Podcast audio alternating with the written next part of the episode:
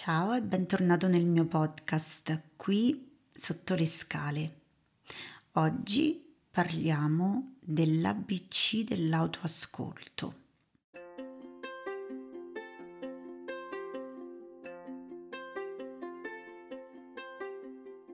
Quante volte davanti a un momento di fatica, soprattutto di stress emotivo, hai dato risposte a quello che stava accadendo, in qualche modo amplificate, non strategiche, non funzionali.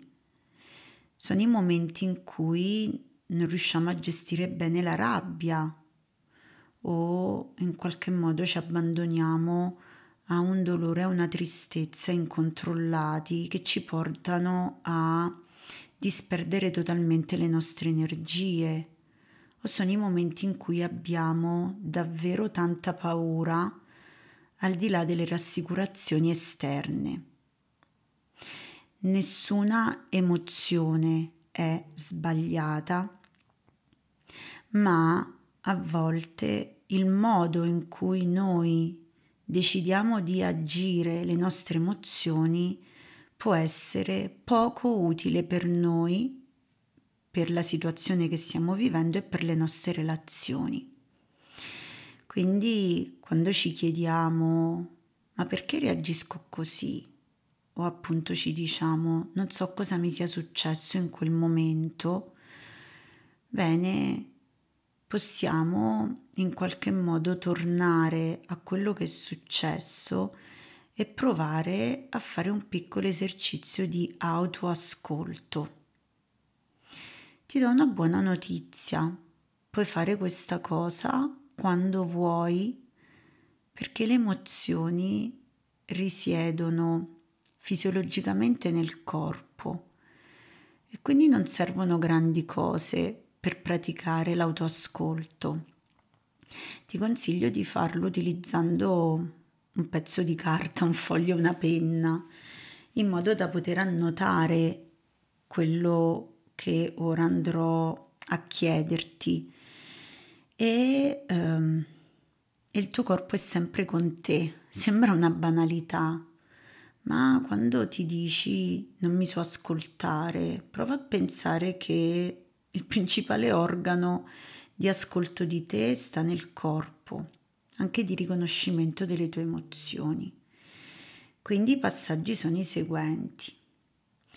Ascolta prima di tutto il corpo, torna a quel momento e chiediti, oppure fallo nel momento in cui provi l'emozione in modo amplificato e chiediti qual è la sensazione fisica che sto provando in questo preciso momento.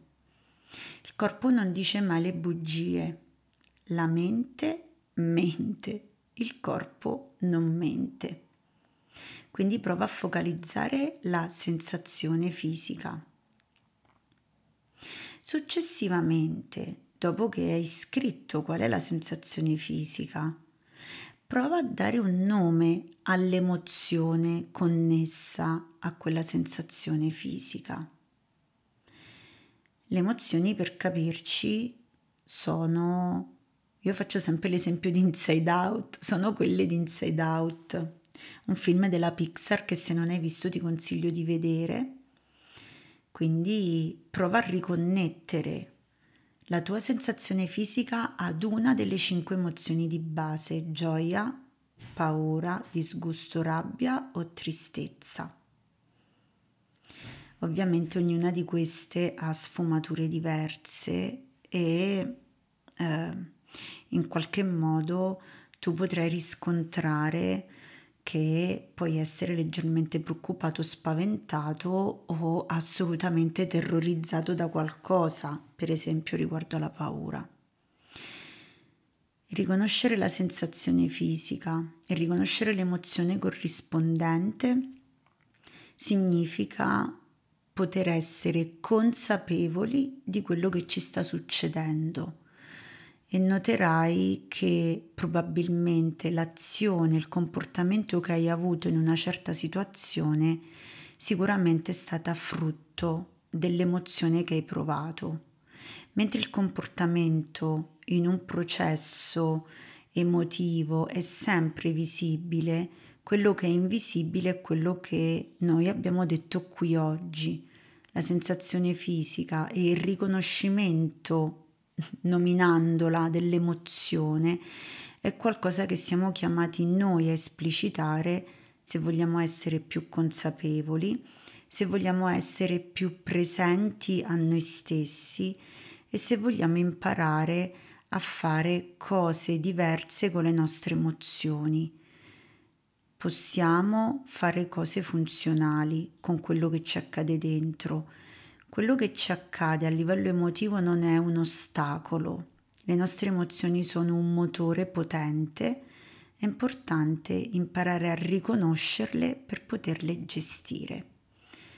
Buon ascolto di te, buona pratica dell'autoascolto.